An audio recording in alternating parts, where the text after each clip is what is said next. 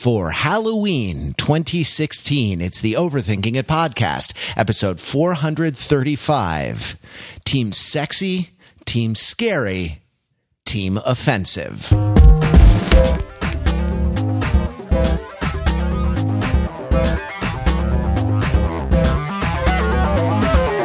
Welcome to Overthinking It, where we subject the popular culture to a level of spooky scrutiny it doesn't deserve. Uh, yeah, from Los Angeles, the Halloween capital of Los Angeles, I am your host, Matt Wrather, and I'm here with fellow overthinkers, Ben Adams. Ben, boo! Boo! ah, ah, I was so scared. Uh, Pete Fenzel. Pete, boo! Yakasha. How's it going? there it is. And Mark Lee. Mark, boo! You strike my heart with fear and loathing. Excellent. Uh, well, uh, I hope it, it is uh, purged in a cathartic uh, in a cathartic display, or at least I hope I've scared the spirits back over into the uh, back over into the next world where they belong. That's right. It's the Halloween Overthinking It podcast, the once a year podcast where uh, your smart, funny friends from the internet subject all uh, all manner of Halloween culture to a level of scrutiny it probably doesn't deserve. In fact, it's probably not once a year. It's it you know, is it once every seven years? Does it work out that Halloween? Uh, this is an interesting question. Given a date in the calendar, oh, say October 31st, what is the cycle of which it falls on a particular day of the week, given our given our seven day week, right? Like, is it regular or do leap years? What is the the uh, period of that of that cycle? Because there must there must be one. Um, I'm shocked as you are, Matt, that we do not have a high functioning autistic savant, Rain Man, uh, who can answer this question for us immediately. It's not. It's not hard, right? It's that for four years it goes ahead one day of the week, right? And then because isn't 365 so because 364 is divisible by sevens right so it's it's it's full weeks plus one day so every year it advances one day except every fourth year it advances two days right so uh, i know I, I it's been a long time since i've done my kind of n equals series kind of stuff yeah but it's it's but. it's not just that because every hundred years you don't have a leap year on the so right. years that end years that end with double zero aren't leap years. So in which, in that case, it would advance a day. So it's at least that the sequence is at least a hundred years. Well, while we Google uh, furiously to find to find out this and use use the internet as our as our savant, uh, let's jump in to uh, let's jump into the question. Uh, question of the week, guys. Robert Langdon needs our help not the character, the uh, professor of symbology, which is not a thing. Uh, no, uh, the uh, the franchise in which he stars, starting with the Da Vinci Code, uh, the Dan Brown series of books that have been adapted into a set of movies starring Tom Hanks, because this one uh, opened, the latest one, Inferno, opened this Halloween weekend and did not do all that well at the box office. It came in second place uh, behind Boo, a Madea Halloween, the latest entry in Tyler Perry's franchise. Um, it it was uh, glossed in the press as being a another kind of franchise rejection, uh, which was kind of a theme of this year's box office.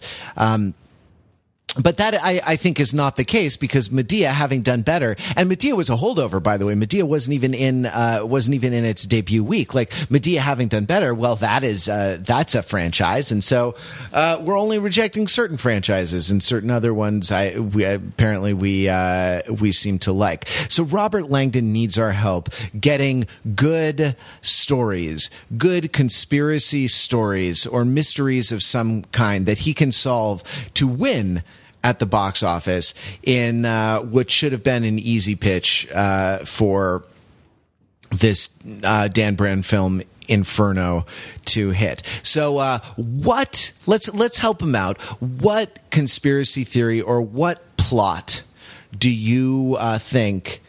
We should pair up Robert Langdon with what case should he solve uh, in order to do better at the back box office in his next outing? First in the alphabet drink because it's not Pete Fenzel, it's Ben Adams. So I was thinking about this, and the, the words of Benjamin Franklin came to mind that uh, we, we, we, we, we must all hang together, or else we shall surely, or we must, sorry, what's the line? We must all hang together, or we shall surely hang separately. Robert Langdon so far has been trying to uh, to go it alone, and if we've learned anything about movies and the box office, you need a shared universe to to really unleash the potential. So of course he needs to join forces with Benjamin Franklin Gates in National Treasure three uh, to really get this thing going. I want to see yes. Robert Langdon yes. and Nicolas Cage. No joke, you stole mine. I, I, apologize. No, not at all. This is, this is, my my pride of place of being an Adams. I get to get to go go. Oh, Addams, descend, the low hanging the low hanging fruit. Descended from the original Adams, who uh, you know was the president of the United States, right? Uh, exactly. No, uh, can, continue, continue, sir. Take enjoy your pride of place. You you deserve. So I, I, I don't know exactly which mystery they're going to solve, given that uh, Robert Langdon really goes for the art. I mean, National Treasure Two, as we all know, left the uh, the Book of Secrets as a hanging plot. So I think we clearly the Book of Secrets is going to be involved involving presidents. So I'm thinking maybe the presidential portraits are going to have some secret codes in them. So that that's fun because there's like a sequence of them. You know, there's 44 official portraits that clearly all have a secret code embedded on the back in invisible ink or, or something like that that Robert Langdon needs to uh, to decode after uh, Nicolas Cage breaks into the White House to steal them all. Excellent. I'm I'm less familiar with the National Treasure oeuvre, but do the Illuminati come into play? Because that seems like with the like with the pyramid on the money and whatnot, that seems uh, like a, a no brainer if we're doing if we're going to Washington D.C. The uh, the Freemasons. The Masons. Oh, the okay. Masons, yes. There you go. Um, excellent. And uh, but it's it's it's happened. It's happened already. Excellent. All right. The uh, the Nicolas Cage, uh, Tom Hanks team up movie certainly would do better at the box office. Thank you, Ben. Pete Fenzel, what is the conspiracy theory that you are going to uh, drop Tom Hanks in the middle of? So the Robert Langdon stories, as converted into movies, are successful when they contain a compelling misdirection right? And that's the problem with Inferno. In the Da Vinci Code, it's like, oh, you know, Leonardo da Vinci was painting paintings for a variety of reasons, right? Uh, you know, he was a, he was a smart guy. You know, he he was an artist. He wanted them to be beautiful. Some of them were devotional. Some of them were, you know, erotic or semi-erotic, right? Uh, and all this sort of mathematics is incorporated into it, and all this stuff.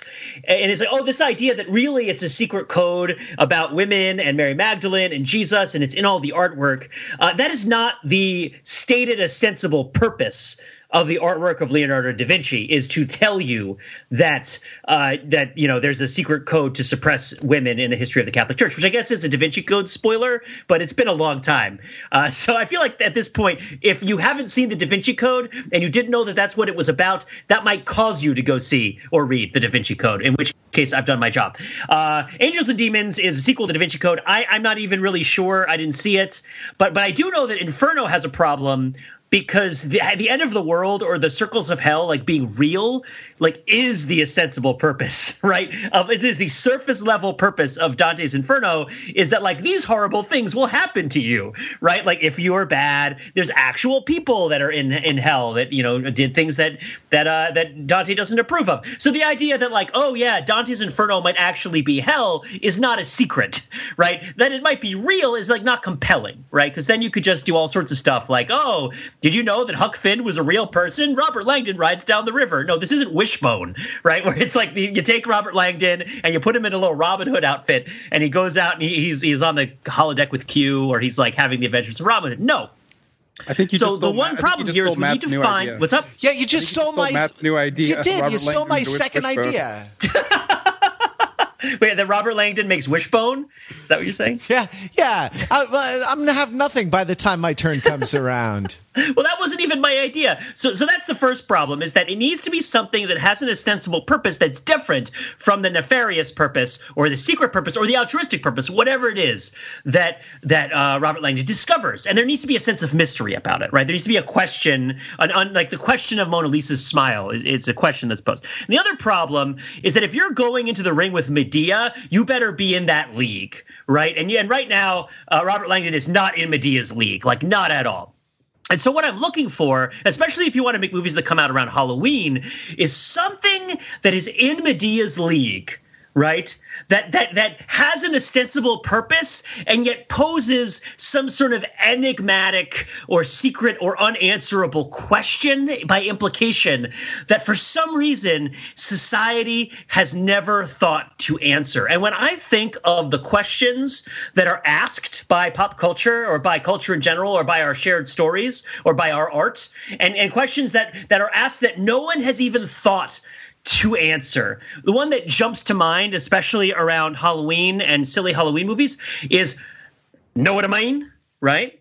So, what I'm suggesting, right, what I'm suggesting is that Robert Langdon discovers that the events in the Jim Varney Ernest movies yes. Mm-hmm. actually happened in real life and that there was a cover up about, about the reality of these things. That Ernest actually went to camp, that Ernest actually went to jail, that un- really unfortunately, Ernest actually went to Africa, that Ernest joined the army, that he wrote again, that he did indeed save Christmas, and that he did indeed uh, slam dunk, uh, which is rather unfortunate as well. But that Ernest did all these things, but it's been, but it was couched as a fictional property because there are these vast global implications. Why was Ernest in jail? Why was Christmas in danger? Right? Like, why are these things necessary? And why is is who is Vern? Right? That ernest is constantly writing to right? Vern right? Is is it is it the is it vern? Is it the the virgin? Is that latin right? Or is, is it a code? Vern has got to be a code right? It's got to refer to some place in the cheyenne mountains.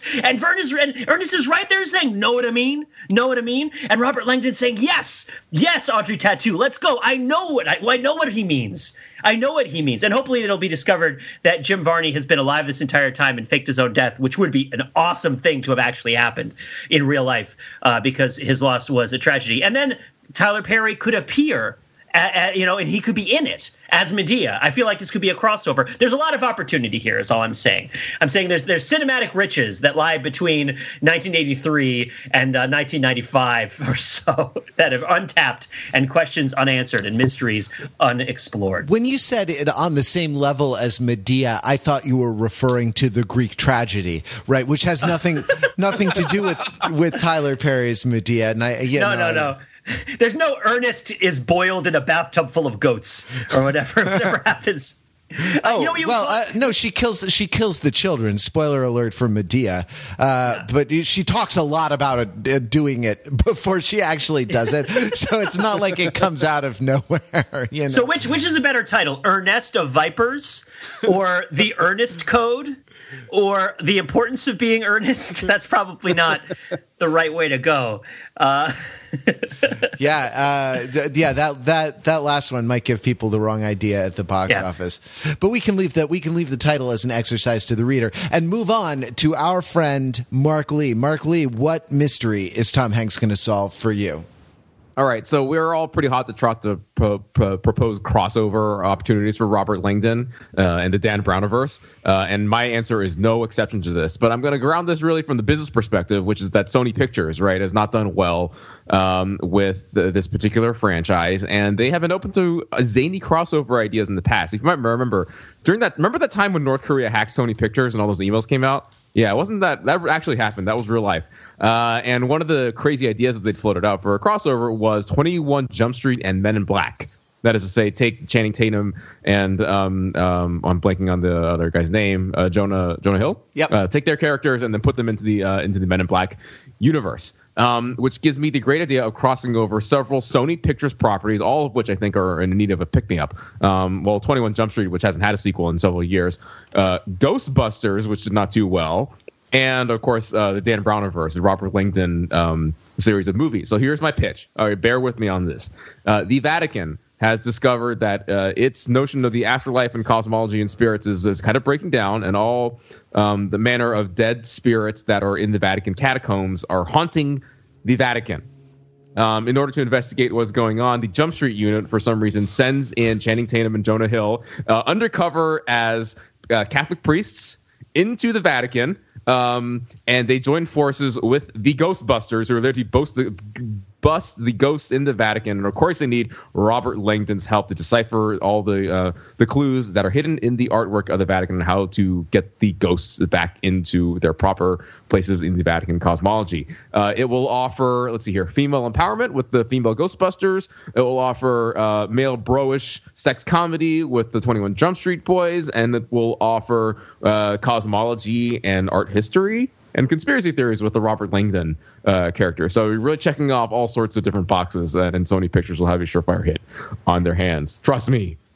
So, so can you have a side a side plot where uh, Kevin James is taking a Segway tour of Rome while this is happening and has like zany antics on his Segway around Yes. giant computer generated? Yes, yes, absolutely. Bring Paul Blart Mark Mark Mall Cop into this. Uh, I think, Yes. might- I think Paul Blart's. I think it's Columbia Pictures is Paul Blart, which would explain why it was good. But I think Kevin James slumming it is officially owned by Sony, right?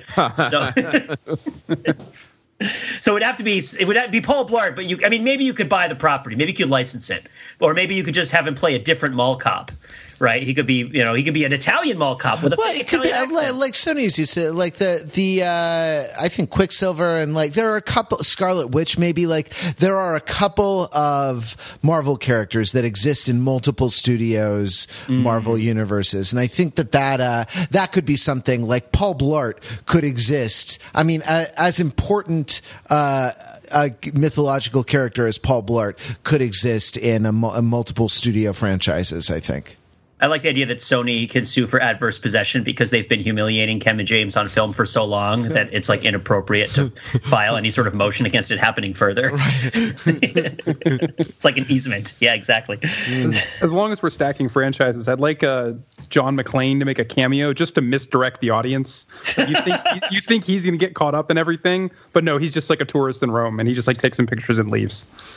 Interesting. My so my uh my answer to this goes in a different direction, right? I don't think that uh I I think that that all this this stuff, these Robert Langdon movies are failing at the box office um because uh, it doesn't appeal to the demographic that is extraordinarily important to, to marketers everywhere, and that uh, it doesn't, uh, uh, you know, and that is the sort of the least traditional demographic in terms of their media consumption. I'm of course speaking of millennials, uh, and that you know, not millennials in the sense of people who believe that the millennium uh, involves some sort of great awakening or conspiracy theory of of some sort. I mean, people who are uh, what shall we say, 25 and younger and you know uh, like the smartphones and whatnot. Um, and so so rather than go into these old boring uh, like oh secrets under the vatican okay grandpa you know whatever that is right?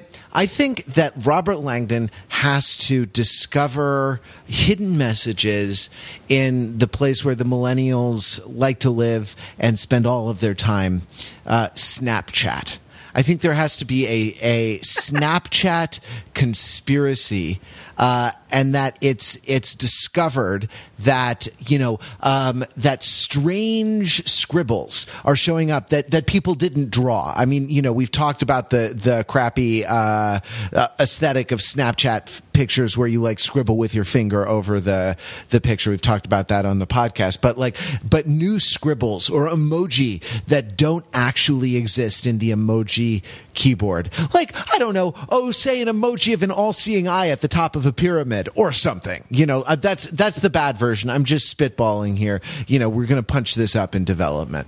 Um, Can I can I make a suggestion Yeah, to add on to absolutely. this? Yeah, please. Because I mean, Robert Langdon's thing is he goes into things that are old to discover some important truth about today. You know, so in the context of you know Inferno or Angels and Demons, he's looking at you know Renaissance art or something like that. So what's ancient history for millennials is like GeoCities and Angel Fire. Uh-huh. So clearly, that's where this conspiracy. I was going to say. MySpace. He has to venture into MySpace. or Yeah, he's got to like Yeah. uncode midis and old Right, school- I, I got, I got a old school title for sprites. I got a title for this. Of course, this refers to the mysterious uh, cryptograms that uh, Snapchat users use to uh, add a profile to their to their account, um, which is of course the QR code.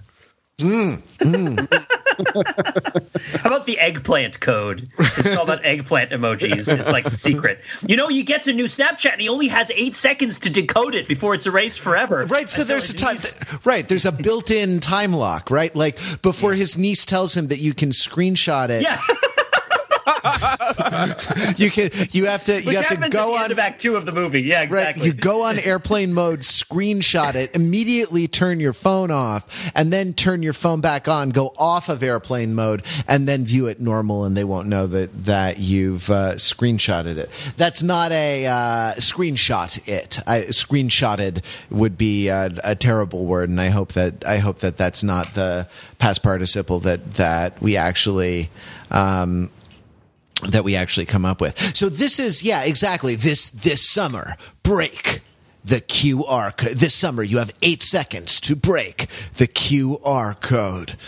Robert Langdon in Snap. No, I don't. You know, I don't know the the the Snap conspiracy, uh, something like that. You know, like the the studio will test a number of different titles and find out what uh what goes. So that's that's mine. It's it's uh, the Da Vinci Code for for millennials. Oh, well, uh, there it is. It it suggests it suggests itself right there from that. This summer, Robert Langdon will crack the Zuckerberg code.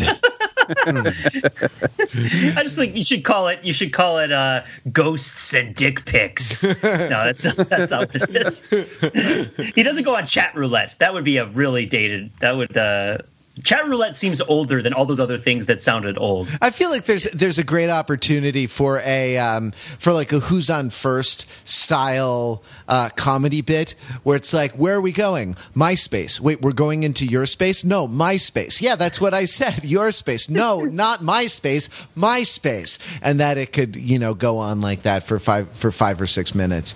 Um, You could have a big climactic scene where he has to go to like Coachella or Bonnaroo or someplace where there's like all of the Snapchats in the world are going to be launched simultaneously. So he has to like be. It's like going to be a, a, a Justin Bieber concert or something where it's like the Nexus will open and there'll be a portal because all movies now have to have a portal. That's did, was there a portal? There probably was a portal in Inferno, right? Because all movies now it's required by law, I think, in China that all movies have to have portals in them. Right. That's but that's the um that the the innovation of Inferno was that being uh literally infernal, right? The um the portal was below the earth instead of in the heavens. Right? Oh, and okay, it was gotcha. a it was a poor I I'm just making It's like the that up. Avengers, but down is what you're saying. right.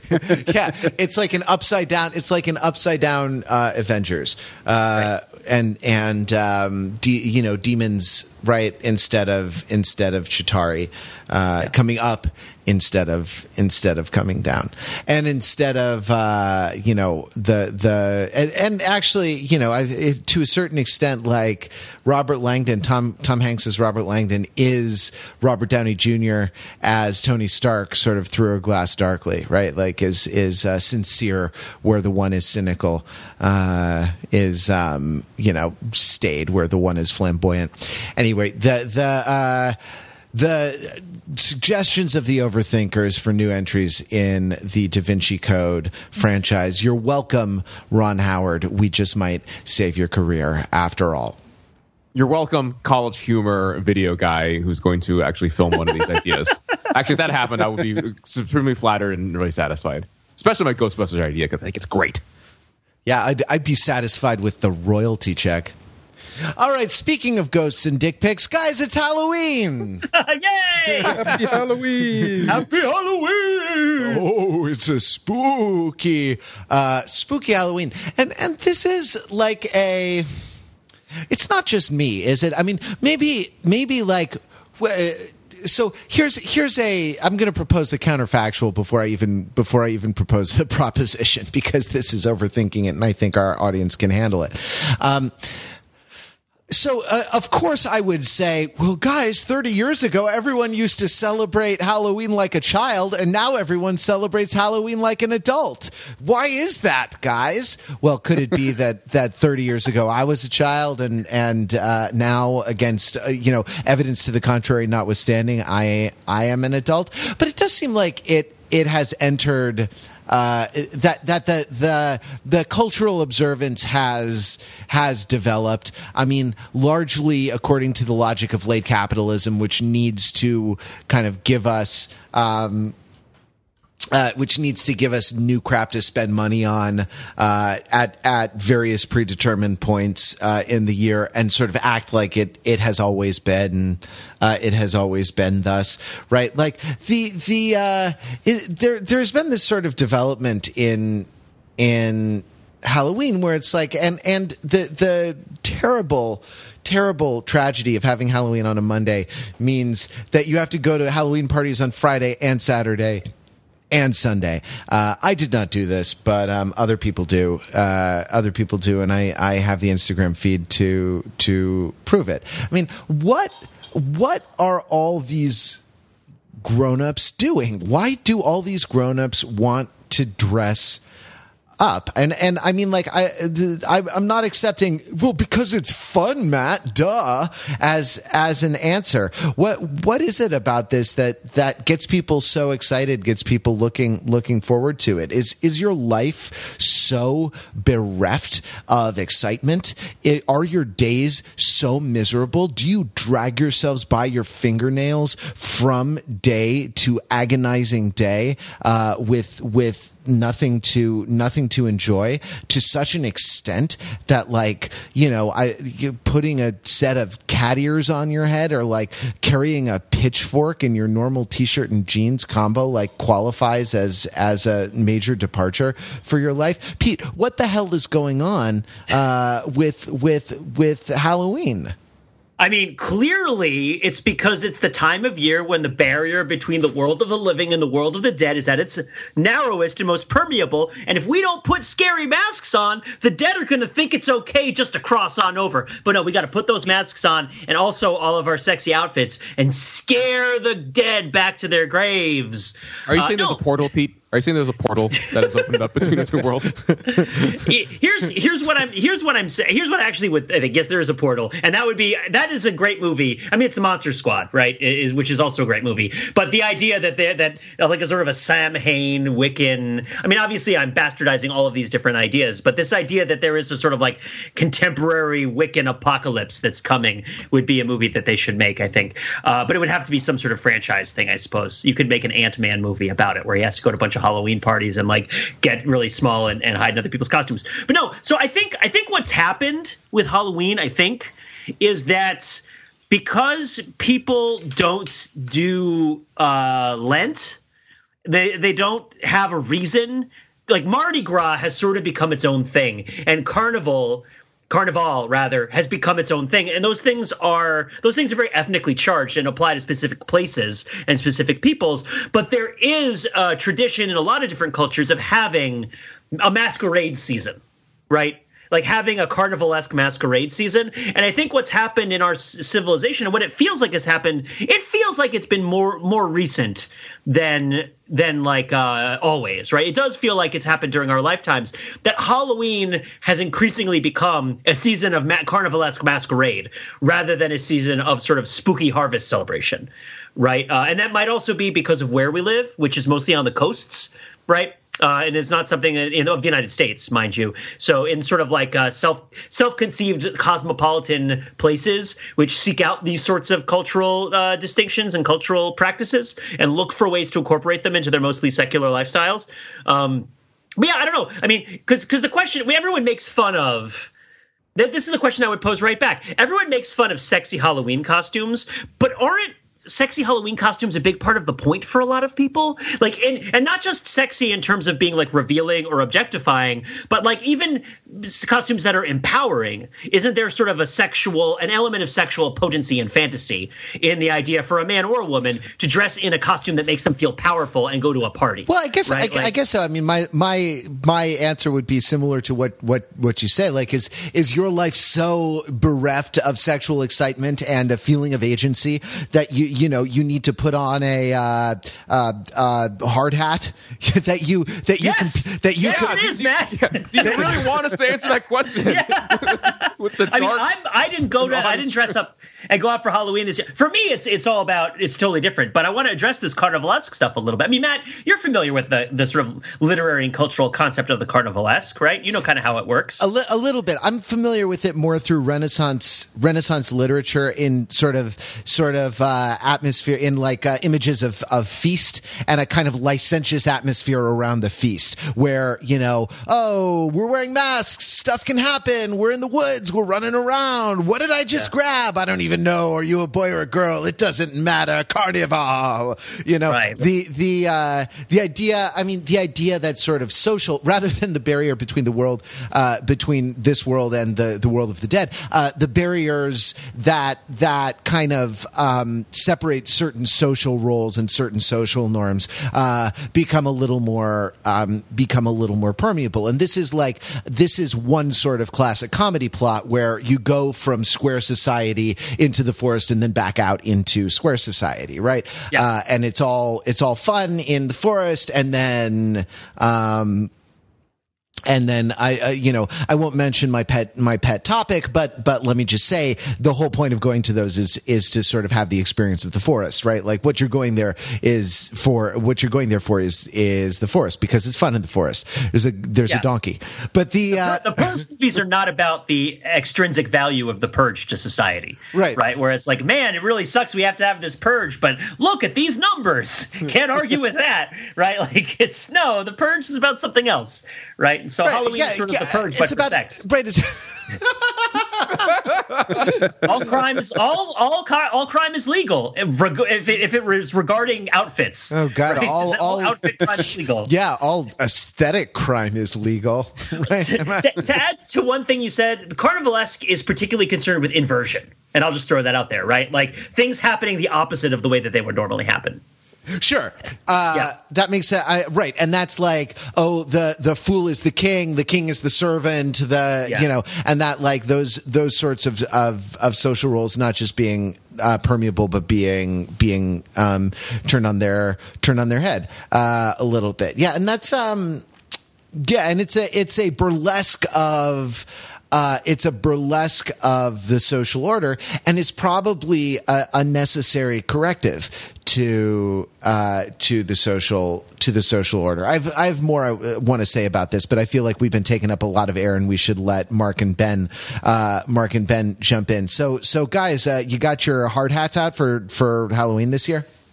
Well, I'm I'm, I'm drone of late capitalism for Halloween this year. Um, that's my costume. I, I- think there. Uh, uh, this is something I think we talk about a lot on the podcast, and let's just sort of, I mean, just sort of restate the the, the core of the idea and kind of go from there again, right? Which is that um, we have we talk about late capitalism a lot, right? This notion that our economies have advanced to this scale, so that you know we're all these essentially these. Um, uh, what uh, uh, hard to describe cogs in this uh, economic machine, which is supremely alienated our labor from our product and has supremely alienated our sense of purpose uh, from our lives because we're just kind of all been ground up in the machine. That's kind of like the that's the darkest uh, way to interpret it. That, but um, I mean, uh, it it it serves as a it, it is a narrative, right, to describe what's going on Halloween, which is that you know um, soulless office drone who uh, doesn't really accomplish anything um, at, uh, at his quote unquote job, then uh, can dress up as a superhero or as a sexy nurse or something like that, and, and take on some agency and power. Um, it's a convenient uh, explanation. I like it. I'm gonna I'm gonna go with it. Actually, Uh, sure.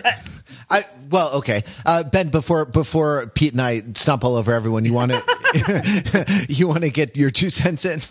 Well, sure. Let me uh, let me throw another log on the fire because when I'm thinking when we started talking about kind of dressing up and the meanings behind it, what I was thinking of because I did not go to Halloween this weekend, uh, but I did attend a tailgate that some friends were throwing for the uh, Florida Georgia game or the Georgia Florida game, depending on who you ask. Right, Apparently, and it's those- a big deal that you pronounce it in the right order. And those people Uh, were dressed up as flamboyantly, if not more, right? Exactly. Yeah, and that that is a very socially acceptable place where you can put, you know, button otherwise button down or conservative people may, you know, put on crazy face paint and a huge and a big wig, or at the very least, they'll just dress up as a player with a unif- with a fake uniform on, or something like that. Is that is that the one where they do the world's biggest cocktail party, or is that yes, a different? It's the world's that's, biggest cocktail party. Yes. Yeah. What? Tell me Uh, more about that, because that's I, when I first heard about that, I was pretty fascinated. I mean, so it's really I, I don't actually know. It, it, was not distinguishable, at least as far as I could tell, from uh, From any other else? tailgating any other tailgating experience So I'd you're had. saying it was sort of a blurry situation. There were not a lot of clear Florida Georgia lines that were being drawn. Waka waka waka. Sorry, There continue. were- that's okay. I mean, it is interesting because it's a neutral site game. It's played in Jacksonville, which is neither Florida nor Georgia's hometown. So you've got about a 50 50 crowd, and they each have their own little areas, but they're pretty intermingled. So there was a lot of uh, friendly, you know, mixing together between the two uh, the two fandoms. But yeah, pretty much everybody was was dressed up in one team or another. And, and so just thinking along those lines in terms of, and of course, that's not unique to this weekend. That's pretty much every college or NFL game in the country. You're going to have lots and lots of people dressed up in, you know, their team's attire. Right, And that's I'm- just, I think it's an expression of the same impulse that comes out on Halloween. It's just Halloween. You don't dress up as your team. You dress up as kind of anything you want. Well, that, uh, okay, but but I th- I think you're onto something because I think you do dress up as your team. Let me let me Right. go from the uh, let me go from the. Uh, let me, uh, okay, I, want to go in a lot of directions right now. Um, but let me point out that it's not just at football games. Like I've been in a slightly more niche, but, but no less, uh, uh, no less regimented, um, kind of cosplay situation known as a Star Trek convention, and it's very important which Star Trek you dress up as, which uh, era of uniforms you use, what the uh, all the details are. So, like, this is the kind of like signaling group membership by uh, through you know attire and decoration, right? Like, is is not um, all that uh, all that outlandish a phenomenon. Now, I I want to imagine a uh, I want to imagine a scenario that's almost too horrible to contemplate. I hope this is the scariest thing that you're going to hear this entire Halloween. I want you to imagine that everyone from overthinking it had a costume party for Halloween. It would be it would be a cutthroat dog eat dog competition as to who could dress up right in in the most sort of clever take on a deconstruction of an idea tangentially related to uh, Halloween. Uh, special prizes for the best couples costume, but the the uh, at this you know uh, at this uh, this awful, um, just just grueling, uh, uh, you know, supposedly fun, supposedly fun party, right? What would we be doing? What would be in the in what would surely ensue? Uh, the bloodbath that would surely ensue. What would be at issue, right? Like, what would we be competing for, and what would we be signaling with? What would we be signaling with our costumes in this in this hypothetical scenario, right? Like, it would be something like uh, something like the most or least appropriate, the most or least uh, by appropriate I mean sort of apropos, right? Like like on point, uh, the most or least meta, the the most normcore, right? Like there would be a game and a meta game and a meta meta game uh, being played being played the whole time. So what is it? I mean, uh, under those circumstances. Now, I, I bring this up as an ex- as an extreme example. I'm going I'm going somewhere with this. Something similar is being transacted among your friends. Uh, when you go to um, when you go to a when you go to a Halloween uh, party with with people that you know, right? Like so so I know someone who did like a group costume of different Harry Potter characters this year. The, and and like it means something to sort of go as Harry Potter characters if you know that most of your friends are going to be dressed up as, you know, I don't know, Harley Quinn and, and the the Jared Leto Joker or something like that or you know most of them are going to be wearing stock scary costumes or stuff from from horror movies, right? Like like in in the context of your milieu, your your your choices say something about you and they signal um, they signal to your friends a certain amount of of positionality uh, in in the group. And this is, and it's either a struggle for status or it's a struggle for role definition. When I say struggle, I mean an effort at status or role definition or, or, or something like that, right? Like, and I think, I, I guess I think, right, like the, the, what I'm coming to is I think the proper way to understand what people are doing when they're dressing up in Halloween costumes is not uh, to look at the level of the, co- the cosmic or what they're doing at the level of like the society. It's zooming in a little bit and saying, what are you saying to your friends with, with the way you're dressing up? What are you saying to the people who you're going to encounter in the course of, uh, in the course of, of your night? I don't know. Am I onto am I onto something, or or uh, am I way off base here? Oh, totally. Oh, yeah, totally. I think you. I think you definitely are because if you went up to me and said, "Hey, uh, there's a Halloween party this weekend. What are you going to dress as?" I would need more information. Right. About like who is going to be at this Halloween party? Is it an office Halloween yeah, party? Yeah, oh, right. It, totally different. Like, is my is boss a, going to be a, there? Yeah. Is it a house party with friends? Are my friends and I going out to a club or a bar? You know, the, all of those things drastically change the, the sorts of costumes I might be thinking about going as. Yeah. Pete, what were you? Because there's an say? audience. Yeah, I was just thinking about how these this idea interacts with the other ideas that we've talked about, and even some other some other sorts of because the idea that your particular group of friends or or the people the particular Halloween party you're going to go to speaks. Uh, what's your? It's, it's sort of like you can imagine a '90s self help book called "What's Your Halloween Language."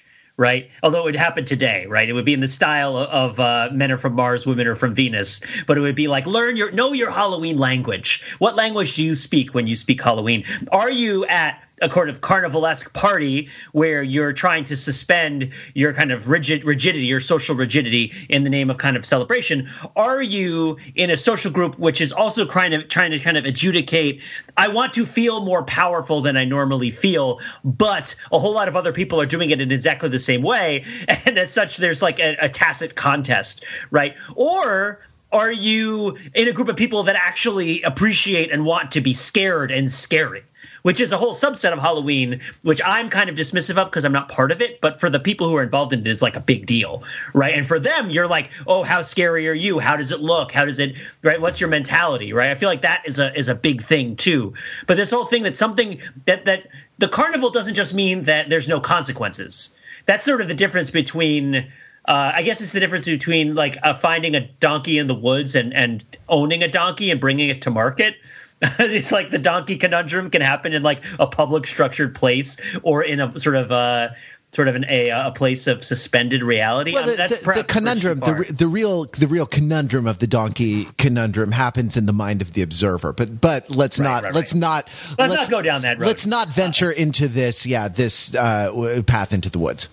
No, no, no. Of course, of course. But no, I totally get it that that something is at stake and you would want to be seen. It's like what what do you feel like you are on the here? So here's the other side, and this was the other dynamic I really wanted to bring into it. What is the the big thing that has changed from let's say like 1988 to say like 2016 in terms of Halloween? For, for me, as if I sort of think about it, is that this is a period of time in which what it means to be of kind of non-standard or sort of non not standard because that's insulting, but you know what I mean, like of gender or sexual expression of a sort that is not typical in 1988, right? Like what that means now is so different than it was then and think of all the people that you've known in like in college or at parties or you or have gone to where you I might have found out that somebody was was gay or thought of themselves as trans or expressed themselves in a new way because of what they dressed as for Halloween. Right? They were expressing to the world something about themselves in their Halloween costume, right? And and that's similar though less tragic than you know, someone's like, "Oh, this is what I'm like," and someone else is like, "Well, I'm clever." Right? That's how I self-identify as. My secret is that I'm clever, right? And that's my secret power that the world doesn't appreciate about me. And as such, I'm going to like bloom in all my cleverness, and everyone's going to appreciate me and affirm me uh, for who I really am, which is like among the clever people. I feel like it's kind of similar in certain ways. I don't know. I shouldn't say in certain ways. I should leave it at that. I feel it's kind of similar. uh, Mark, you like, want to jump in here? Uh, I, I don't, not yet. No, I'm still pulling the thoughts together. Move on. I'm thinking. My, when, you're, well, when, you're, talking about okay, so Pete, when you're talking about uh, this is a, a, tangent we might come back to. Uh, when you're talking about how has Halloween changed, uh, like from like the 80s into, into now, like one, one way that it hasn't uh, is um, you know the proliferation of pop culture characters as uh, as Halloween costumes, right? I'm, I'm thinking in particular yeah. if you go back to watch E.T. for example, like they actually go out for Halloween uh, in that movie, and who do they notably run across is someone dressed as a Yoda outfit, right? So, right, right. Uh, you know, decades later, that at least hasn't changed. Right. So that's similar, right? And also, children on Halloween is similar. I don't think like I don't I've seen a lot of kids trick or treating. I live on like a prime trick or treating road. I think I talked about this last year, where I think last year I gave out 50 bags of candy to a giant parade of children and their parents, and it was a lot of like parents, like dads dressed like Kylo Ren, and the little girls dressed as Rey, and the little girl has no idea who Rey is because the movie hadn't even come out yet. There's a lot of that, but the idea that like the kinds of things that kids dress up as now are very similar to the kinds of things that kids dressed up in 30 years ago, right? Because I remember because it was the same. I mean, there's still Ninja Turtles, right? Like that's not going anywhere. um, so, but that's so that's the same. And yeah, I was I was Oscar the Grouch one year. I had a trash can that was pretty cool to walk around with the trash can all day. I, you yeah, know, I like yeah. That. And the idea of childish play is a different sort of phenomenon. Like I dressed up once as a Domino's pizza delivery kid when I was in like fourth grade, and I, we went to my dad took me to Domino's Pizza, and we got one of their jackets, and and I carried a stack of stapled pizza boxes, and people chased me around the school, like looking, asking, trying to get my pizza, and it was a glorious bit of fun. Oh wow, that's you, you have to avoid the Noid. That but that Indeed. wasn't Domino's. That was right, that, that, was around peak Noid. That was still when it was legal to have the thirty minute uh, limit, or before it caused a bunch of traffic accidents. Oh, right. but that's, I mean, so Pete, supposing, I mean, this is an interesting question in like semiotics and epistemology, right? Like, supposing when you actually went trick or treating, you had given pizzas to people. Right.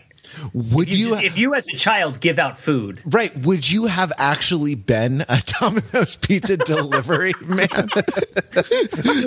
right? Like what would what would have separated you? Like like only a, a W four form, only the the like the sort of slenderest and most tenuous burden of paperwork, right? Well, I'll ask I'll ask the lawyer if Domino's if the local Domino's gives me a Domino's pizza jacket and a Domino's pizza hat, and I have a bunch of Domino's Domino's pizza boxes and they know that I'm trick or treating and I go out and I give people pizza that has like laxatives and other things in it and it makes them really sick and someone gets badly hurt, can they sue the Domino's for not expecting that giving a child the Domino's outfit would cause people to trust the pizza in a way that like isn't is uh, is short on their legal obligations for the liability? How would that work in terms of Man, torts? that is a great uh, tort tort final exam question. Because uh, well, first you would need to know whether or not there was a like kind of basically de facto employment relationship by providing all that stuff. uh, and so, and then you would need to know uh, whether you're acting within the scope of your employment, it would depend on state law. So, man, you could really get into it on a torts. Uh, well, that's. I mean, of course, of course, there is a de facto employment when they give you actual stuff. I mean, they may not think that they're employing you as a pizza delivery man, but they're they're uh, or pizza delivery boy, I suppose. But they they are. Um, you know, because then there's a whole child labor angle on it as well. Well, the the the tricky part of this question is there's no privity of contract between the person receiving the pizza and Domino's. If you were going out and making deliveries, yeah, and also asking for candy, yeah, sure, you'd be an employee of Domino's. But here, you're just going out on your own and giving Domino's to people if they want it. Oh, but my, my, my point is that they are they're employing you as a kind of brand ambassador, even if even if they're not employing well, so like you. If it, if it were people giving out like Patron at a at a bar, right, and they were marketing, they were employed by a PR agency that was working for Patron, right, to go out into a bar and give out Patron to people, and they just started giving out antifreeze, right? Like who's liable in that situation? Because I bet a lot of people are. Uh, well, yeah, maybe we're getting off the topic a little bit. the, the before, before no, before you can sue everybody and just see what happens. Before we Halloween leave this costumes up, don't actually absolve you of responsibility for your actions or for the actions of your employer. But anyway, as, as it appears we are leaving this part of the conversation, I just want to clarify with you, Ben, that um, the conversation we just had does in fact constitute legal advice, right? And listening to this podcast does establish Yes. a attorney-client relationship with you, you right? You can't right? tell anyone what Ben has told you. yes, yes. Please send all of your confidential legal queries to podcast. No, no, please do not. No, no, no, don't do that. This podcast is not a lawyer. Uh, yeah, it's not even dressed as one for Halloween, right? Like, hey, you want to talk about power fantasies, right? Like, why not? Why not? Uh, why not dress as like uh, an investment banker for Halloween, right? Like, why not dress as you know? Uh, why not dress as part of the shadowy cabal that actually runs our government? Why not? you a? Patrick Bateman, an American Psycho Halloween costume would actually be a pretty good, uh, a a pretty good choice. That would read pretty well. I actually so Saturday I was walking home and I walked past a uh, like uh, uh, like a horror movie Halloween costume um, a kid who was walking in the street with a rubber mask on that was like it was like an old, scary looking older guy and uh, uh, kind of rubber mask with like wild hair and stuff like that. And he had a baseball bat and was dragging the baseball bat along the ground against the curb. He was walking in the street and I was up on the sidewalk. Uh, and I looked and I grinned like I was I was thrilled and sort of tickled by by this thing. But I thought like from a, a, a certain point, like if you're someone who feels less who feels less secure, who feels more vulnerable, like walking down a dark city street than than I do. Um, uh, you know, ensconced as I am in the castle of my privilege, uh, like that might be actually something that's legitimately a little threatening, like that's, li- or maybe more than a little, uh, uh threatening to you. Uh, uh, you know, threatening even, more than Domino's pizza with laxatives in it or, or something like that. Like the, this is a whole, you know, the, the, there's, there's an interesting like public private, there's an interesting public private thing once you kind of go out into the world and go go trick or treating because I feel like the very scary Halloween stuff and the stuff that I've seen I've seen like video online of haunted houses that seem like like just the worst just the worst thing you could imagine. Not just people jumping out, but like people grabbing you and stuff, and you get like shoved into rooms and locked in, and you know, loud music and stuff like, uh, which I I can't imagine why a, a you know mentally capable adult would willingly volunteer for an experience like this, but that's why they make chocolate and vanilla.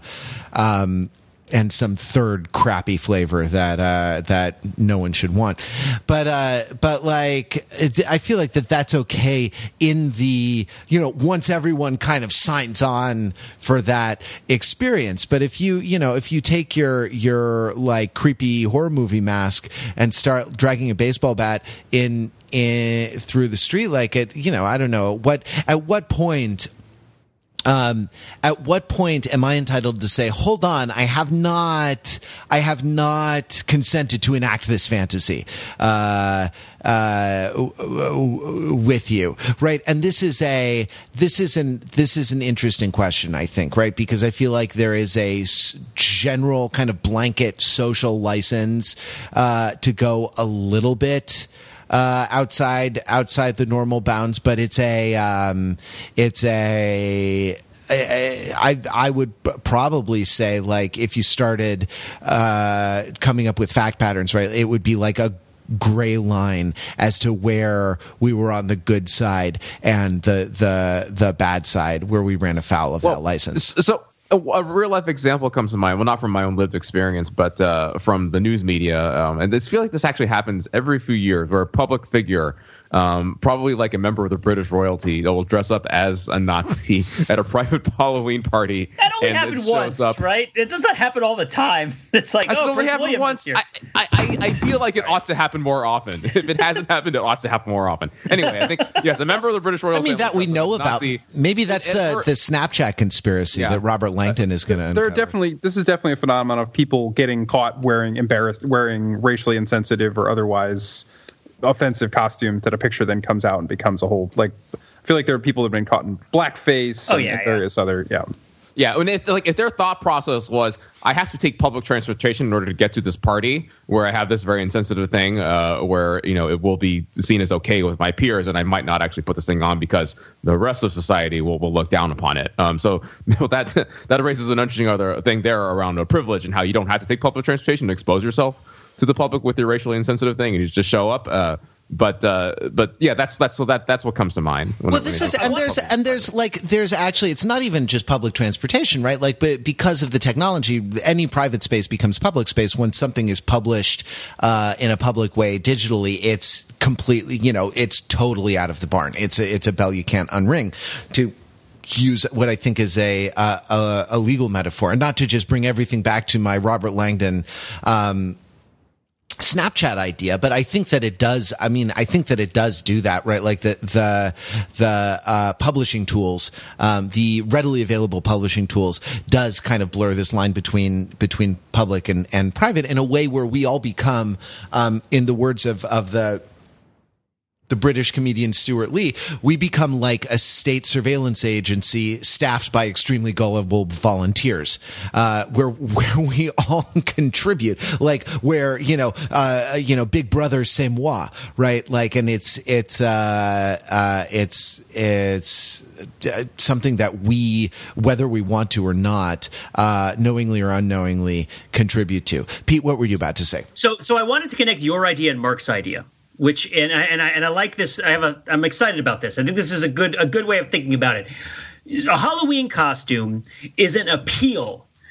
When you wear a Halloween costume and you go out into the world, whether that's through the media, with the social media, or otherwise, whether it's when you go to an actual party, whether you have people over, what it is is it's an appeal to have someone else accept that you are dressed like this, right? And, and, that for you to accept what is projected as as an actual representation of yourself, right, uh, for a temporary basis. And what what I mean by this is, uh, you know, if you are out there and you're super scary, right, and you're sort of asking for some, well, the power there is that people will be scared of you, and as such, will kind of consent to you being scary. They will they will they will affirm your appeal, right? You'll go out there and be like, "Am I scary?" And they'll be like, "Yes."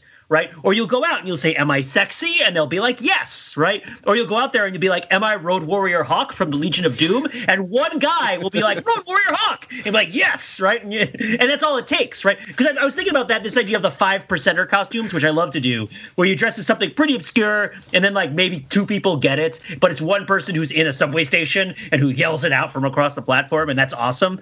And this idea of that Mark is saying, that if you were to dress in a really racist Halloween costume, what you're saying is that A, you're so high status that the people who would disagree with you don't have the power to deny your appeal. And, and B, that the people who are really you really care about will ingratiate your appeal either because they agree with you or because they high, hold you in such high esteem that they have to right? It's a power move to dress as something super offensive, uh, and, and, to I mean, it's not uh, it's not admirable, but it's a power move to dress as something super offensive and be like, well, you have to be okay with it because you're going to be okay with whatever I make as appeal of as myself. Well, right? to, to, use the language we, I was using earlier, it's there's team scary, there's team sexy, and there's team yeah. offensive. Right, right. That's, that's like the team you're you're you're you're rooting for. Well, guys, guys, I haven't. As a person who's covered in glitter, yes, I, I'm willing to think of you as that. Like, are you willing to think of me as Groot? Like, yes, uh, not with that costume, maybe with a better one. Anyway, go ahead. I'm not. I, I I haven't played Pokemon Go, so I don't know if I'm on Team Sexy, Team Scary, or Team Offensive yet all, all, the all the gyms around me are level 10 and controlled by team offensive. It's hmm. just really it's really difficult. It, i feel very victimized.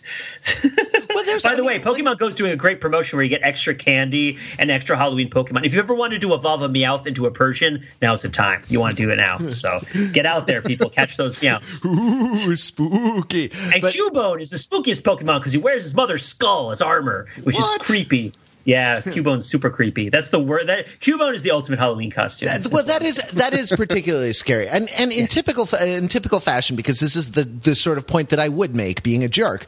Um, I I I want to point out that really, no matter what you what you dress as you're not on a different continuum from prince harry dressed as hitler right like that that that power move is it's what you're always doing that. It's what what Pete Pete Pete says, right? You're always sort of making a play for people to accept you as as the thing you are and sort of making a play that they have to accept you uh, as the thing you are right? Like suppose you suppose you wore a costume that was provocative in in some sort of socially progressive way. I'm not quite sure off the top of my head what that would be but i'm sure we could Yeah.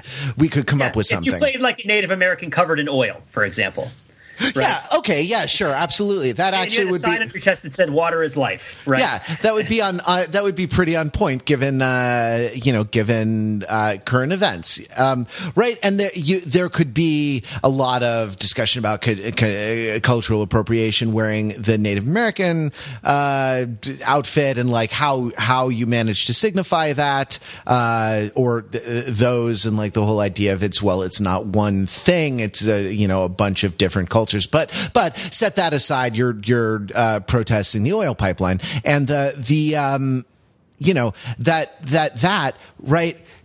What you're you're always making the claim that you have the right to be the thing you are uh, by by performing it.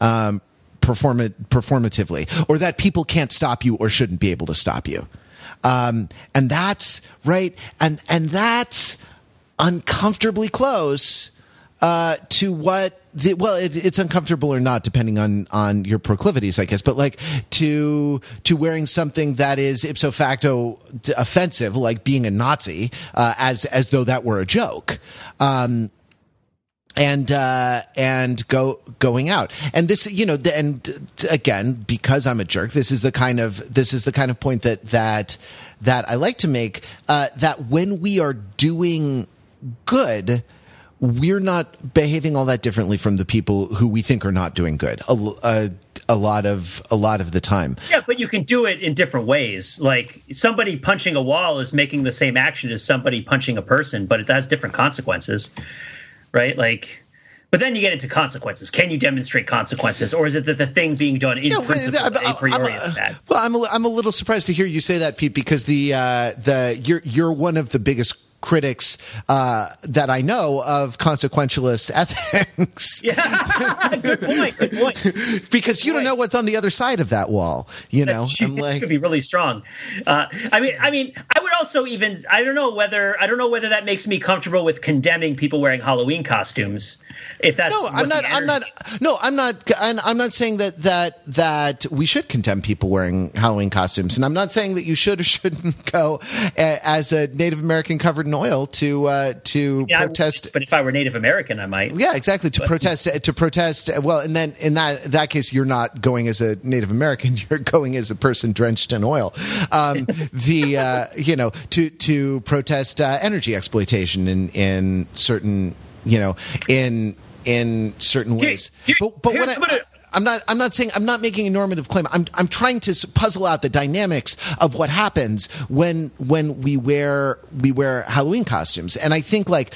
D- uh, aside from the discourses of offensiveness and aside from whom who we may or may not harm right like th- the way that claim works the claim you're talking about of the kind of you have to accept me as this uh, that that is you know that that is sort of assertive in all in all cases. Whether or not you feel like the person is entitled to assert that or not that's a different that's a different conversation. But that that the uh the the kind of the the arrogating to yourself the um uh, arrogating to yourself the the privilege of trying to dictate how others see you right is um it is an interesting privilege? The privilege? I guess the privilege to dictate it is what you're saying. yeah the Because I wouldn't consider the wanting to have an influence, however, how others see you as as a privilege. No, the- Uh, right? Like I would think of that as a right, although Though let me, I mean, let you me- want to affect that, right? But Let me complicate this question a little bit because we've been talking about a costume as a method of asserting something in the social setting.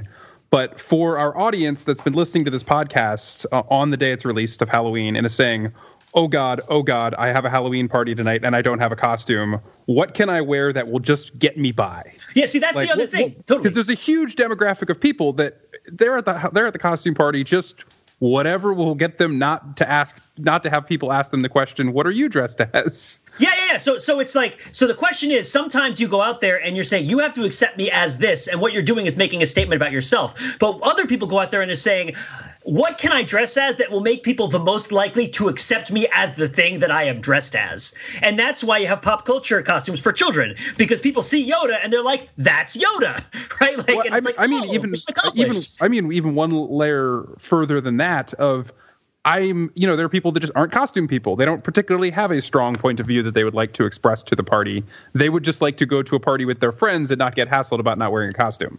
right? And so they're and they, or they may just not have the time. You're busy. Right. You don't you don't have time. And so it's like you, you get off work at five and the party's at eight. Oh, and you look yeah. around the you look around the house and you find a funny hat. Oh, for- and figure for- out what goes with that. for women, easy. Rosie the Riveter, right? Like red bandana, denim shirt, you're done. Uh, But the the uh, uh, yeah for for uh, I don't know. Like I yeah I don't. I just uh, stay home from the parties rather than Right. dealing with that. I mean, I By was. the, I, by the way, oh, go ahead. for for our audience that's looking for a costume, I saw this uh, a couple years ago. Easiest costume in the world. Go to Sherwin Williams, get Fifty Shades of Gray and the little swatches you can get for free. Pin them to your shirt. Fifty Shades of Gray costs nothing, and it's clever. There you go. I mean, I. I would also say that unclever traditional gothic horror Halloween costumes are underrated. Like go as a witch, go as a vampire, right? Like like just like I don't have anything to prove, right? Do I look like Dracula? Sure. You know, like that's that, yeah, that- sure, I'm- exactly. Like, get yeah, get some, get some, uh, uh, borrow some like uh, black eyeliner, draw the widow's peak into your into your forehead, uh, right? Or if you're like me, lucky enough to have male pattern baldness, you have it already, and that step is is is done. I mean, I would argue you. that that could be interpreted as a normcore move, right? And then that further complicates what we were trying to That's put true. forward That as an uncomplicated uh, move. Yeah. It depends. uh, Gosh. well, again, it depends on the context in the uh, you know the context that you're in, right? Like if you're in a uh, like an extremely sophisticated crowd, right? Like if you're at the overthinking it uh, Halloween party where like you know I don't know uh, uh, Pete comes as uh, uh, I don't Pete. What are you What are you coming as? Uh, Oh, what you am I coming as to the Halloween party? Road Warrior Hawk from the Legion of Doom. I did that already. I would probably I would come as uh, as as uh, Jeremy Clarkson. right or would- or guy or, else is at Richard Hammond. yeah or guy you know guy yeah, right and like I, uh, I did Guy Fieri last year. uh, well, was- there, there you go. You come as Guy Fieri, and Mark comes as the metaphysical concept of shame, and Ben comes as like, you know, I don't know, uh, right? Like, and then I show up as Dracula, and in that case, like, I'm I'm saying you have to accept me as this. you have to accept me as this traditional Gothic horror. You you have to what you have to accept is that I've put no effort into my costume, and that's the ultimate power move. That's just the. dress uh, as Ken Bone. Just be Ken Bone all the way. That's yeah. Oh, there you go. Red sweater, guy, guys. Red sweater, and and you're but done. I mean, this, I feel, this nexus of types of Halloween is is exactly what the David Pumpkin sketch is about, right? Right, yeah. Where it's like it's, and dressing up and different ways of dressing up, right? Is is what it, and what that means different. Is he from something? Am I supposed to? Is this a Halloween costume that's supposed to be clever? It's certainly not a Halloween costume that's supposed to be scary. It's not really a Halloween costume that appears to be sexy, although they seem to be claiming that it is. Like, what Halloween discourse is David Pumpkins in, right? And, and that's that's the joke. Right, he's like he's his own thing. You He's know? his own thing. And the skeletons are part of it. right, part of it. absolutely. Well, The- guys, what oh, makes yeah. the sketch so great is that it ends and it actually is scary because he scares the he scares them by jumping up from behind them. because he insists on himself. You know, it is craft. It's not just context; it's also craft. How do you sell the costume? But guys, it might it might be time for this podcast to uh, this this podcast to go off into the next world. Uh, this has been its own thing, uh, and uh, and we have all been part of it. Thanks very much uh, for listening, and thanks to the panel, to Ben, to Mark, and to Pete for uh, participating in our spooky Halloween Overthinking It podcast. We'll be back with more next week. Until then, visit us on the web at Overthinking It, where we subject the popular culture to a level of scrutiny. It Yeah. probably, doesn't Doesn't Doesn't deserve.